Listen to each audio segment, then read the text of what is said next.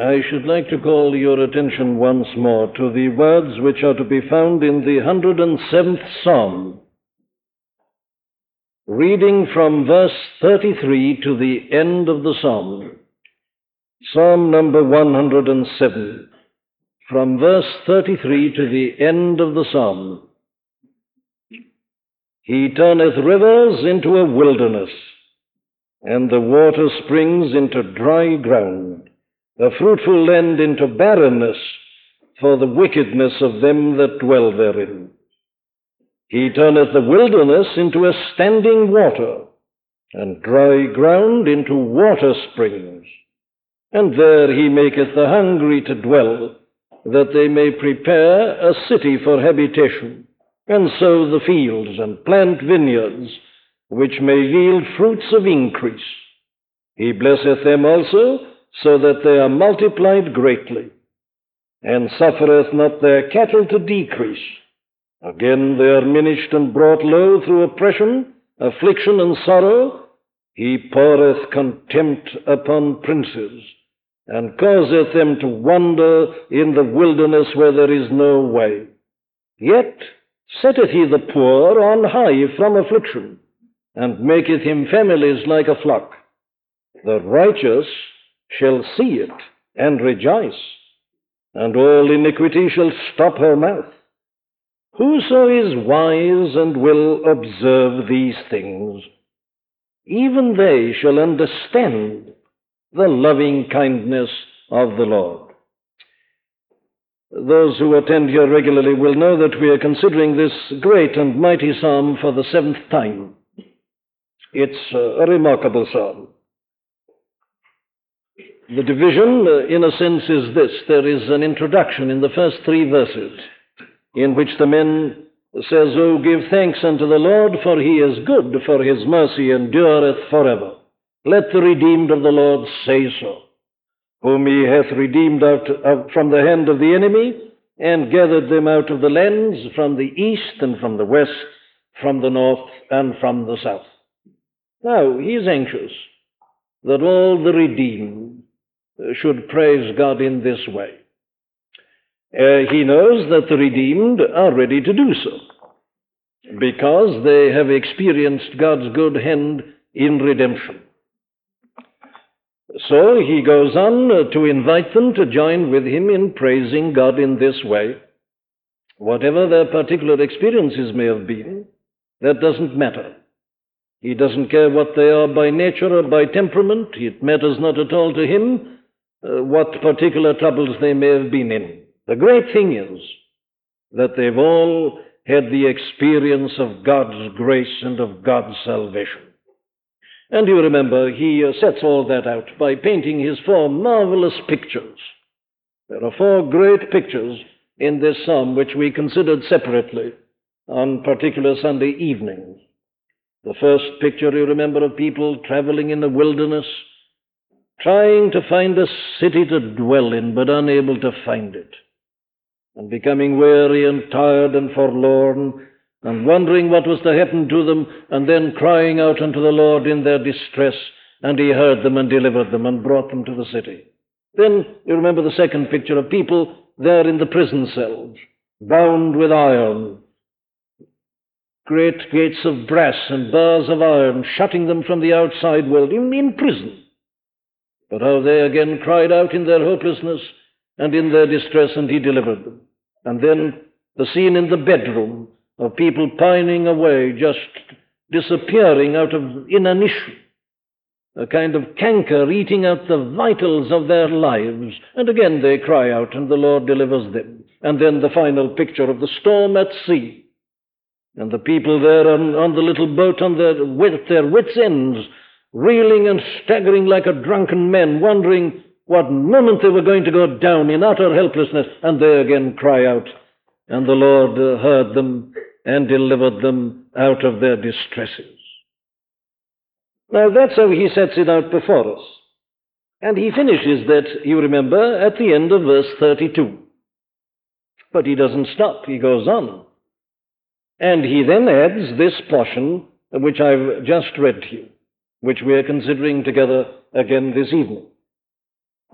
Now, I asked in considering this last Sunday night, why do you think the psalmist went on like this? Why didn't he stop at the end of verse 32? When he's painted his four marvelous pictures, why didn't he give up at that point? Well, the answer is this that he knows us so well, and he was such a fine teacher. He knows that it isn't enough just to put pictures before people, they need explanation. The truth has to be driven home. Pictures can affect us superficially, and for a while, yes, but uh, salvation ultimately comes through the Word and through preaching and understanding. That's His great word. They shall understand the loving kindness of the Lord. So, having painted His pictures, he says, Now, do you realize what I've said in those pictures? Do you realize the message? You see, the man uh, never drew his pictures, never painted them in order to entertain us. His concern was to preach. He wants to give truth. He, he believes that the whole creation and the whole of the universe ought to be perpetually singing the praises of God. Give thanks unto the Lord, for he is good, for his mercy endureth forever. But he knows that everybody isn't doing that. And why are they not doing it? Well, the answer is always ignorance. It's because uh, we are not aware of certain things that we are not constantly praising God. And now that's the theme that he develops here in this concluding portion. If only, he seems to say, I could get you to see the point of these pictures. Listen, he seems to say to these people who are praising God. Oh, that men would praise the Lord for his goodness and for his wonderful works to the children of men. Why don't they do so? Why doesn't everybody praise God? Is there praise in your heart, I wonder, even as I'm speaking at this moment? Are you praising God? Do you constantly do so? For his wonderful works to the children of men, his wonderful works to you. Now, according to this man, if you're not doing that, you are not as you were meant to be. You are not as you ought to be. And he says the only explanation of it is, in some shape or form, ignorance. So, here in this uh, concluding portion, he extracts the great principles which he's been teaching in his four pictures and he holds them before us. Now, I suggested that they are these. The most important thing in life, according to the psalmist, is our relationship to God. That is the greatest and the most important thing of all. And that is why we say that Christian preaching always confronts men with the biggest and the greatest and the most important thing in life. There are probably meetings being held in this country and in other countries tonight to consider other matters. And they're all of importance. Alas, there are some holding political meetings tonight. And they're considering the present world crisis, the present situation. There are others who are met together to have cultural discussions about art and literature and music. There are things like that. Again, they have their importance. They shouldn't be doing such things on a Sunday. That's not my point at the moment, but they are doing it. And they do these things on weekdays. But the whole message of the Bible is this that while all those things have their place and their importance, there is nothing which compares in importance with this a man's relationship to God. Because after this world has gone and has passed away, we'll still be face to face with God. Whether there's a war, whether there isn't a war, whether an international arrangement and agreement is possible or not, still the soul remains and God remains, and there we are, face to face with Him. This is the most important thing of all.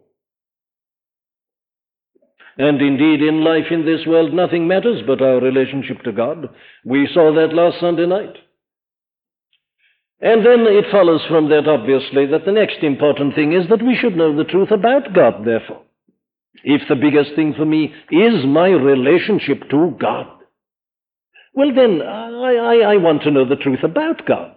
And here he tells us about it. Now, we considered one aspect of it last Sunday evening, you remember, which was this that God is righteous, that God is just, that God is holy, that God is great, that God is mighty, that God is all powerful, that there is no end to his might and to his power,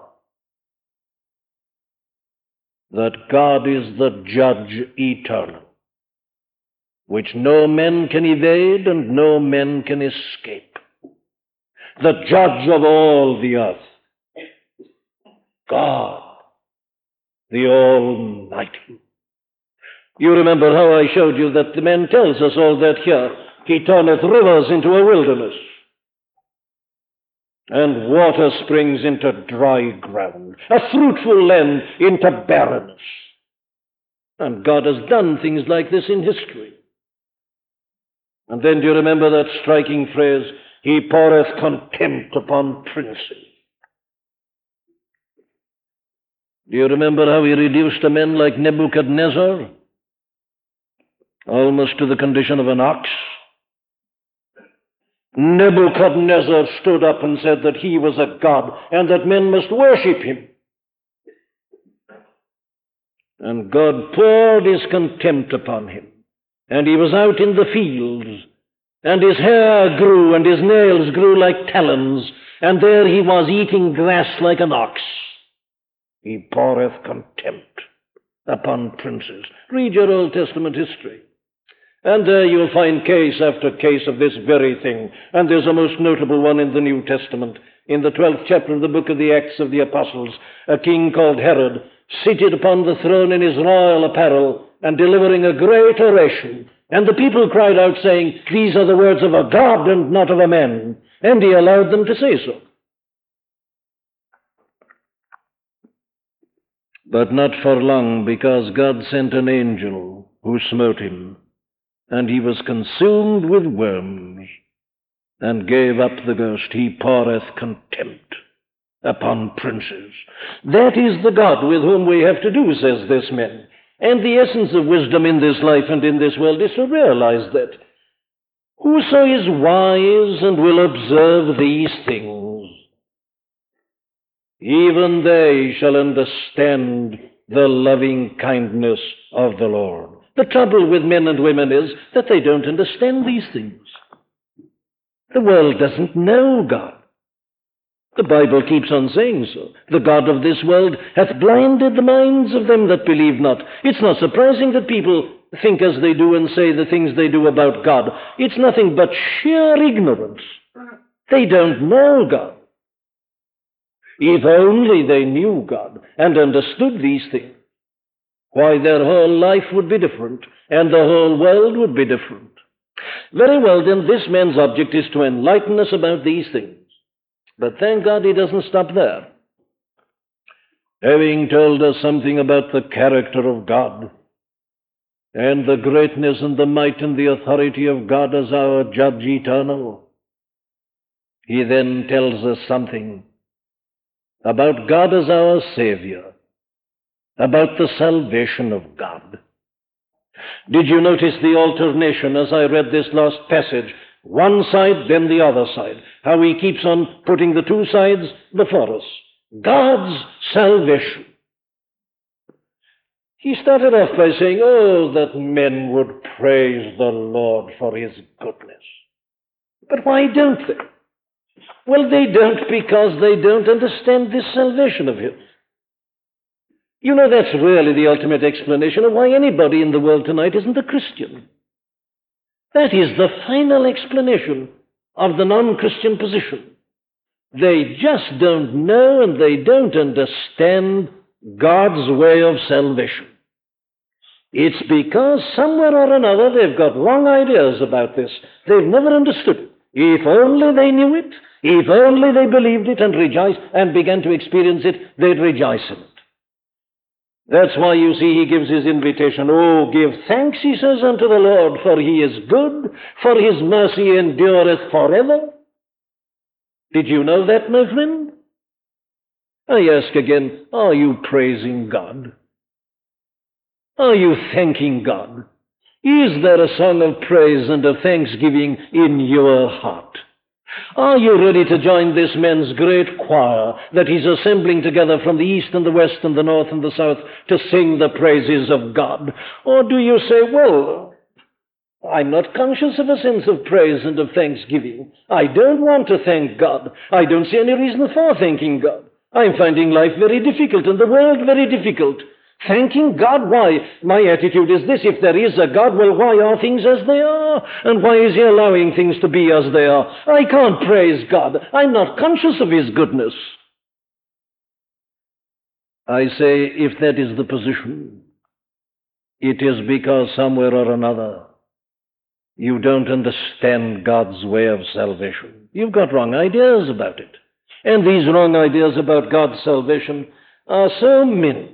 Well, very well, let us get our minds disabused tonight of these erroneous conceptions of God's salvation and its way, and look at it as it is unfolded and expounded to us by the psalmist in this concluding section. I pick out, therefore, these certain verses in which uh, he emphasizes this particular aspect. But let me put it to you in the form of principles. What are the characteristics of this salvation that God gives to men and women? Well, the first thing we must say about it in the light of this description is that it is a complete reversal of all our natural ideas. I always like to start with that principle as I preach this gospel. The gospel of our Lord and Savior Jesus Christ reverses all our human, our natural ideas. He turns them literally upside down. There's nothing else in the world like it. It is absolutely unique and alone. Now, there are many people who obviously don't agree with that because they betray themselves in the things they say. They talk about great religious teachers and great religious geniuses. They bring out their lists.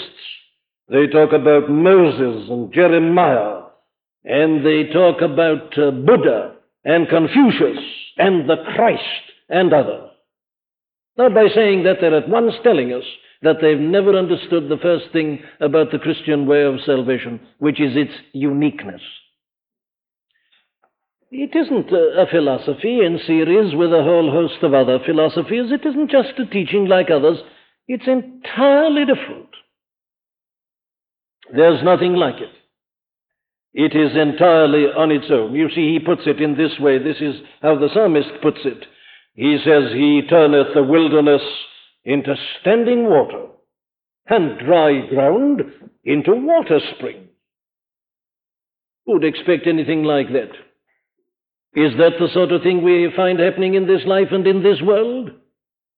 Do you suddenly turn round a corner and suddenly find a wilderness becoming standing water? And a dry, barren ground suddenly springing up? Ah, says somebody, life isn't like that, you know. You get that sort of thing in the fairy tales and in the fantasies, but, uh, but that's not life. Life, unfortunately, says the man, isn't like that. It's hard, it's a grind, it's cruel, and you don't suddenly get these amazing reversals and surprise. No, no. A man says life isn't like that. Well, that's natural men, you see, thinking about God's way of salvation. But the whole of the New Testament gives us the exact opposite impression. Do you remember how it starts? An old priest goes into the temple to do his duty and suddenly sees an angel. He wasn't expecting it, but the, the angel suddenly appears and says to him, uh, Zacharias, you and your wife Elizabeth are going to have a child. It can't happen, said the man. It's impossible. Don't you know how old we are? This thing can't take place. But that was the announcement, and it did take place. And on it goes, I mustn't keep you. You remember the angel going to Mary and talking to her about that holy thing that's going to be born out of her. She says, How can this thing be? I've never known a man. Nevertheless, it was to be, and it did happen. Now, you see, we're in a realm which is altogether different. It's not like anything else. Now, the Christian gospel claims this, it says this. You see, the tragedy is that we all start with the other idea and the other prejudice that Christianity is just a higher form of morality, a morality touched with emotion or something like that, as Matthew Arnold put it, and that it really depends upon what we do and so on. And we are not expecting this kind of thing. But this is the gospel. The reversal of all our thinking and all our ideas, absolutely different in every way. And of course, because of that, the second thing I must say about it is that it's uh, quite surprising.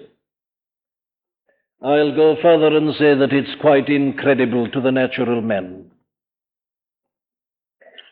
You read this sort of thing and you say, well, of course, that's typical of the poets, their imagery and their hyperbole, their vivid imaginations. The poets like doing this sort of thing and playing with ideas, but it's all poetry. My dear friends, it isn't poetry, this is fact. And uh, you find the Apostle Paul putting it in his own particular way in his various epistles in the New Testament.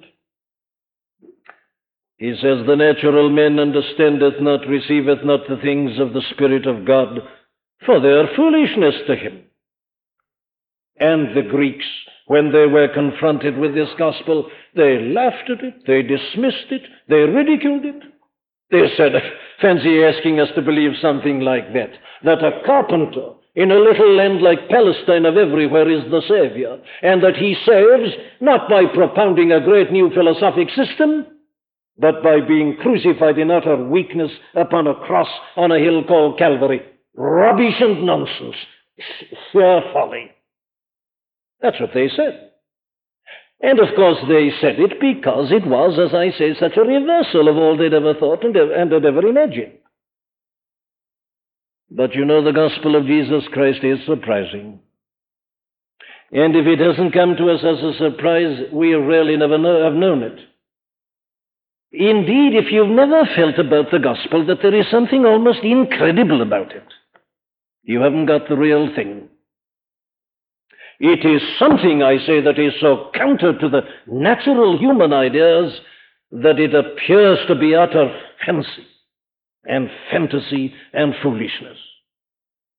Now, there are the general statements, but let me break it up and give it you more in particular. In what particular respects does this gospel reverse all our ideas?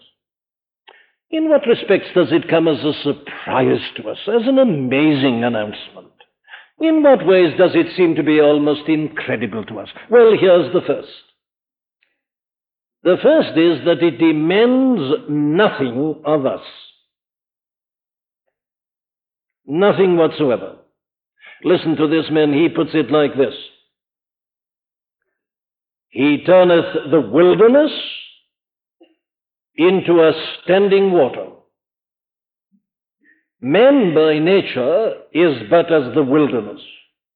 He turns the dry ground into water springs. Man by nature is nothing but dry ground. There he maketh the hungry to dwell. Man by nature is hungry. That they may prepare a city of habitation, he's got no certain and secure dwelling. And so on. And here it is again later on, having said that he poureth contempt upon princes, and causeth them to wander in the wilderness where there is no way, yet he saith, yet he goes on to say, he setteth the poor on high from affliction, and maketh him families like a flock. My first principle, therefore, is that the gospel, this way of salvation, demands nothing of us at all. It tells us that we are in a state of barrenness, we are as a dry ground, a wilderness, and we are in a state of extreme poverty. Now, that is the New Testament doctrine, isn't it? The New Testament comes to us and tells us that we are born into this world in a state of sin and that we aggravate it and increase it and bring ourselves to this condition of complete barrenness, spiritual barrenness, spiritual poverty, that we are penniless and helpless and we've got nothing whatsoever. Well, if you don't agree with that, let me prove it to you. Would you like to know how much you possess by way of spiritual possession? Well, test yourself by this. Thou shalt love the Lord thy God with all thy heart and all thy soul and all thy mind and all thy strength, and thy neighbor as thyself. Are we doing that? That's the way to test this well. Then test it in terms of love, joy, peace, long suffering, goodness, meekness, gentleness, faith, temperance. How much of this fruit do we possess and are we producing? That's the way to face it. Now, the Bible tells us that we are in this state of barrenness and dryness, of utter extreme poverty. But, and this is the astounding thing, that makes no difference at all. God demands nothing of us but the recognition of that. He doesn't demand of us goodness. He doesn't demand of us morality. He doesn't demand of us works. He doesn't demand of us right ideals and ideas and wonderful conceptions of life and understanding. He makes no such demand at all. And the wonderful thing is that our lack of these things and our extreme poverty is no hindrance whatsoever.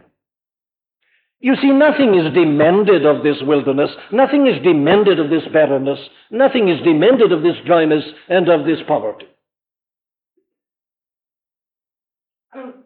But surely this is the very point at which we all by nature tend to go astray.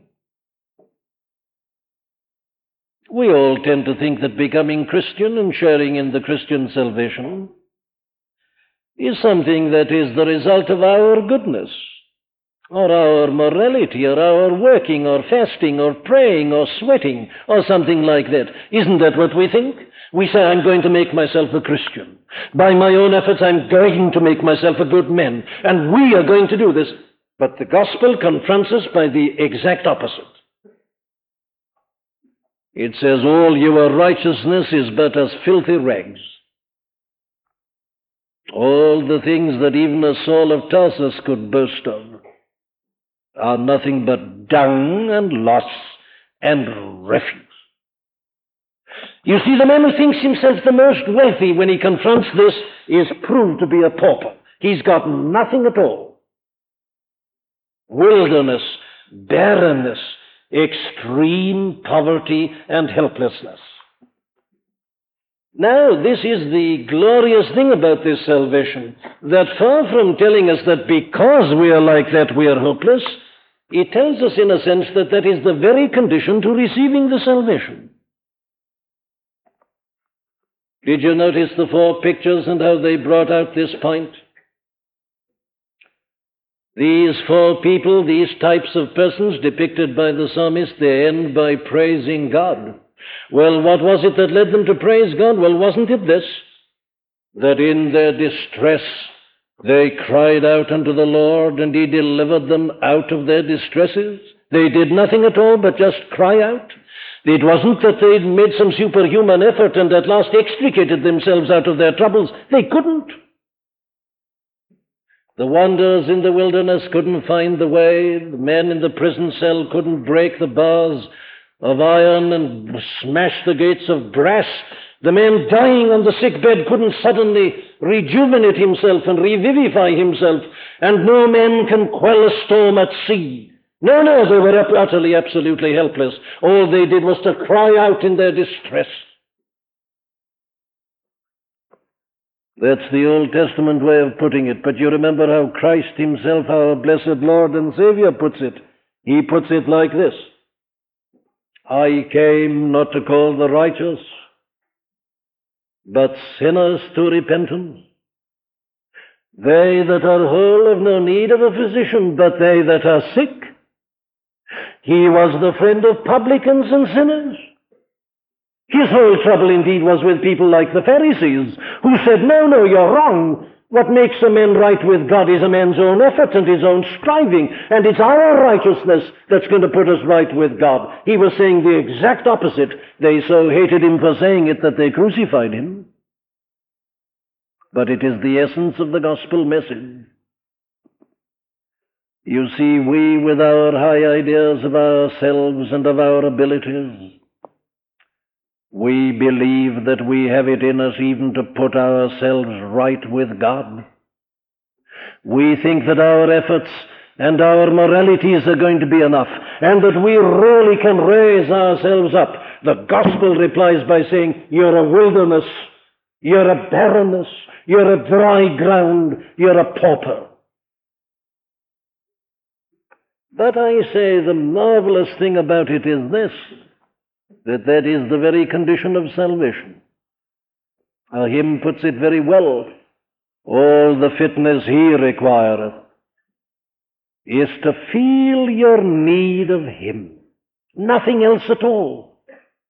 You see, the condition in which God likes to see people coming is this. He likes to see people coming who say, Nothing in my hands I bring, simply to thy cross I cling. Naked look to thee for dress, helpless look to thee for grace. Foul I to the fountain fly, wash me, Saviour, or I die. You see, with nothing at all, absolutely nothing, just as I am, without one plea, nothing at all, but that thy blood was shed for me. Am I making it plain? Don't you see, my dear friend, that this is a reversal of everything that man thinks and expects? People like to think of Jesus Christ as just the greatest teacher the world has ever known and the greatest moral exemplar. And their, their idea of salvation is this that having read the New Testament or having listened, listened to expositions on it, having got a picture of Christ in their minds, they say, Now then, I'm going to be like him, the imitation of Christ. I'm going to walk after him. I'm going to follow him. I'm going to make great sacrifices. I'll give up money. I'll give up a great post. I'll go to the heart of Africa. I'm going to do this and I'll do that and I'm going to be like him. I'm doing it. But that's an utter denial of the gospel. The glory of the gospel is this that you and I not only can do nothing, we are not expected to do anything. All the fitness he requireth is to see your need of him. He asks nothing of anyone tonight but just this that you see yourself as you are in the sight of God, that you recognize your sin, your emptiness, your woe that you visualize yourself on your deathbed, that you visualize yourself on the dread day of judgment, standing before God, and the law being put up against you, and the Sermon on the Mount, and the saints, and Christ Himself, and you having to say, Have you conformed to that? It just means that having faced that, you say, I'm a sinner. I don't know God. I haven't loved God. I haven't served God. I've lived to myself. I've been selfish. I've done things though I knew they were wrong. That's what he asks of us. That we see our need, our barrenness, our wilderness condition, and that we confess it, that we acknowledge it, that we go to him and say, I've no defense. I've no plea of mitigation to offer. I am this, and I've nothing to say except this. Have mercy upon me. Repentance. That's all he demands. That we recognize the wilderness, the poverty, the emptiness, and the woe. But let me go on to show you other respects in which it is the reversal of everything that we've ever thought. The second follows naturally from it. Salvation, as it makes no demands on us, depends entirely and only on what God does what God has done. Did you notice how this man puts it? He turneth rivers into a wilderness, and the water springs into a dry ground. He turneth the wilderness into a standing water, and dry grounds into water springs, and there he maketh the hungry to dwell, that they may prepare a city of habitation. He blesseth them also, so that they are multiplied greatly. Again they are minished and brought low. He poureth contempt upon princes, yet setteth he the poor on high from affliction, and maketh him families like a flock. It's God all along, you see. And here again, isn't it a complete reversal? Of everything that man thinks by nature, I was trying to speak about this again this morning. And you see, it's everywhere in the scriptures. You can't get away from it. Listen to Paul putting it in his own words. I am not ashamed, he says, of the gospel of Christ. Why? Well, here's the answer. It is the power of God unto salvation to every one that believeth. It's what God's doing. It's a righteousness from God. My dear friend, the essence of salvation is this what God has done in Christ.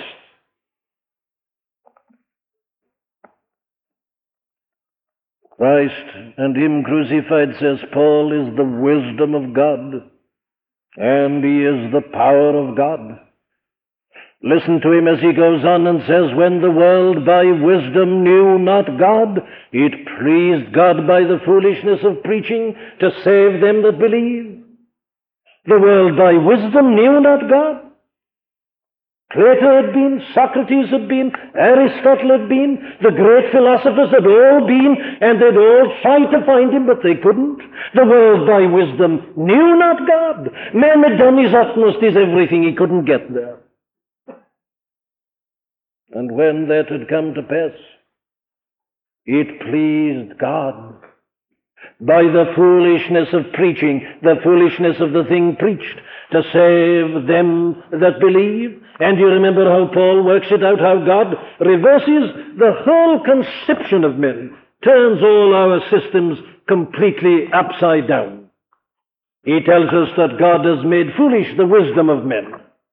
He's turned upside down all men's conceptions in every respect and to every degree. It's there for us in this first chapter of the first epistle to the Corinthians. God hath chosen the foolish things of the world to confound the wise, and God hath chosen the weak things of the world to confound the things that are mighty. And base things of the world and things which are despised hath God chosen, yea, and things which are not to bring to naught things that are. That's it. And then take that great statement of it that I read to you Uh, from the second epistle to the Corinthians in that fifth chapter at the beginning. There it is once more. God has committed to me, says Paul, this message, this gospel of reconciliation. What is it? Well, it's this. To wit, that God was in Christ reconciling the world unto himself, not imputing unto them their trespasses. It's God doing it. It's God's action. You see, we uh, start with this opposite idea that we've got to do something. And the answer is no, no, God does it. Who can turn a wilderness into standing water but God? Who can turn this dry ground into water springs but the Lord God Almighty? But He's done it. And He's done it in and through our Lord and Savior, Jesus Christ. And that is the very essence of the gospel message, isn't it? Here it is going to be portrayed before us in the communion service by means of bread and of wine, which represent the broken body and the shed blood of the only begotten Son of God. That's how God does it. He sent him into the world. The incarnation is God's action. He sends his son and prepares him a body. It was a miracle. The Holy Ghost came upon Mary. It was a virgin birth. That's God's way of doing it. He's doing it in this person. And he has even gone to the extent of laying upon him the iniquity of us all. He's put your sins and mine and our guilt upon the person of his only begotten Son.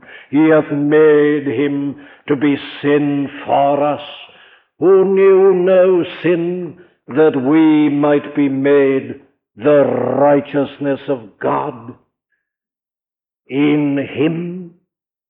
You see, it's God's action. My dear friends, look at Calvary and there you see it. What's happening there? Oh, it isn't merely that certain cruel men have condemned him to death. The Pharisees and scribes and the Roman power were but the human instruments. That isn't what's happening there.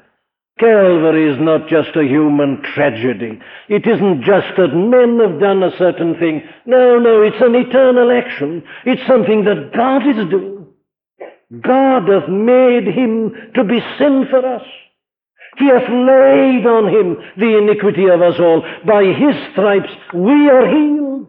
And the Son was taking our sins upon himself in his own body on the tree. That's what's happening there. It's God. He turneth the wilderness into standing water and the dry ground into water springs all along from beginning to end. It is this mighty action of God. Very well, then, that comes to us in a practical way like this this evening, doesn't it? That you and I have no need to do anything in order to have this great salvation the Son of God, has done it all. Salvation is a free gift.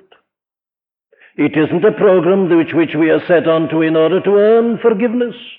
God forgives us for one reason only, and that is that He has punished our sins in the person of His own Son. It isn't our pleading, it isn't our repentance, it isn't our works. Salvation is a free gift. It is given to us for nothing.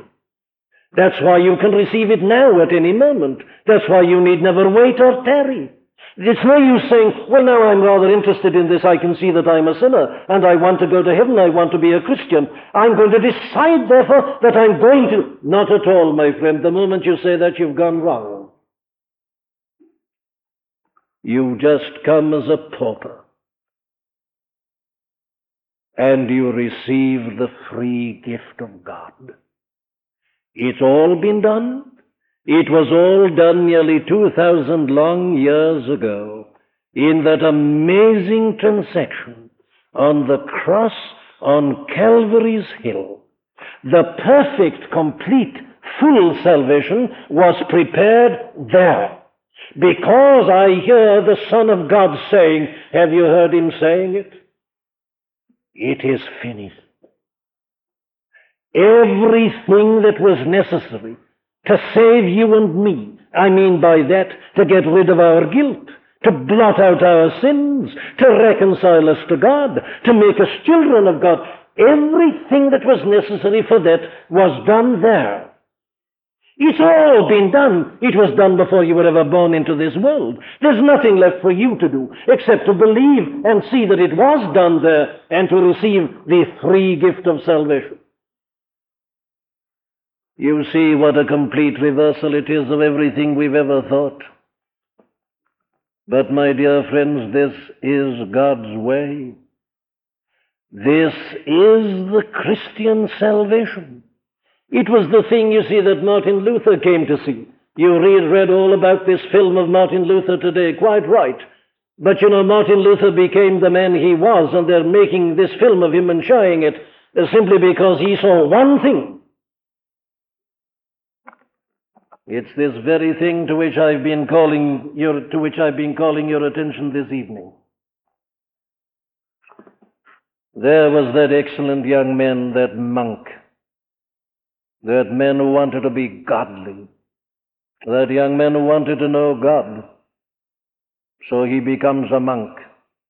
And you look at him in his cell, there he is, fasting, believing that that would help him, doing good deeds and alms, giving alms, studying the scripture, trying to perfect himself, trying to put himself right with God taking his sacraments, believing as his church had taught him that grace came materially in and through the sacraments, that as he ate that bread, he was eating the very body of the Son of God. He believed that was going to put grace into him mechanically, inject it into him, as it were. He was doing all these things.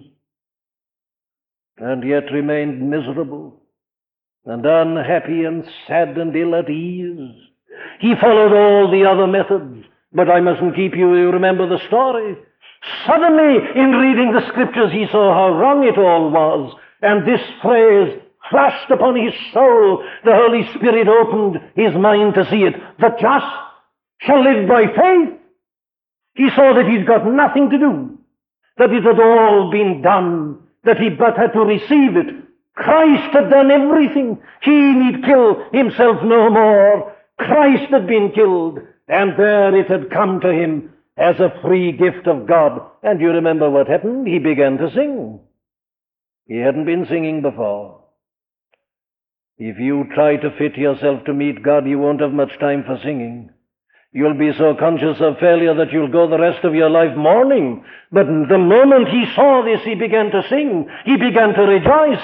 He said, Oh, that men would praise the Lord for his goodness and for his wonderful works to the, to the children of men. I was a barren wilderness. Nothing grew in me. My soul was empty and void. But now, water springs are bubbling up. And he began to write his great hymns, and the verses and the tunes, and the whole Reformation followed, and all began to sing with him. It was just through seeing this truth that salvation desiderates and postulates nothing in us except that we see and recognize and confess our barrenness, our emptiness, and our woe. That we cry out unto the Lord in our distress, and that we discover that He has done everything that is need, needed to be done in His only begotten Son in order to deliver us full salvation, free salvation, all in Christ. Not the righteous, sinners. Jesus came to save. My dear friend, did you know that? Had you realized that? Is it not the case that you haven't been rejoicing and singing until this very night because you'd never seen that? You'd always gone on on that other idea that you, as a church member and as a good person and as a moral person and an imitator of Christ and an imitator of the saints, you were going to make yourself a Christian. That's the essential and the final fallacy. The answer to it is this He maketh the wilderness standing water, and the dry ground springs of water. Just turn to him, cry out unto him, and he will answer and reveal to you the full provision, even in our Lord and Savior Jesus Christ. And then you will be ready and glad and eager to receive the invitation of the psalmist who says, Let the redeemed of the Lord say so. Oh, that men would praise the Lord for his goodness and for his, his wonderful works to the children of men. Yes, the most wonderful work of all, the strange work upon the cross. Amen.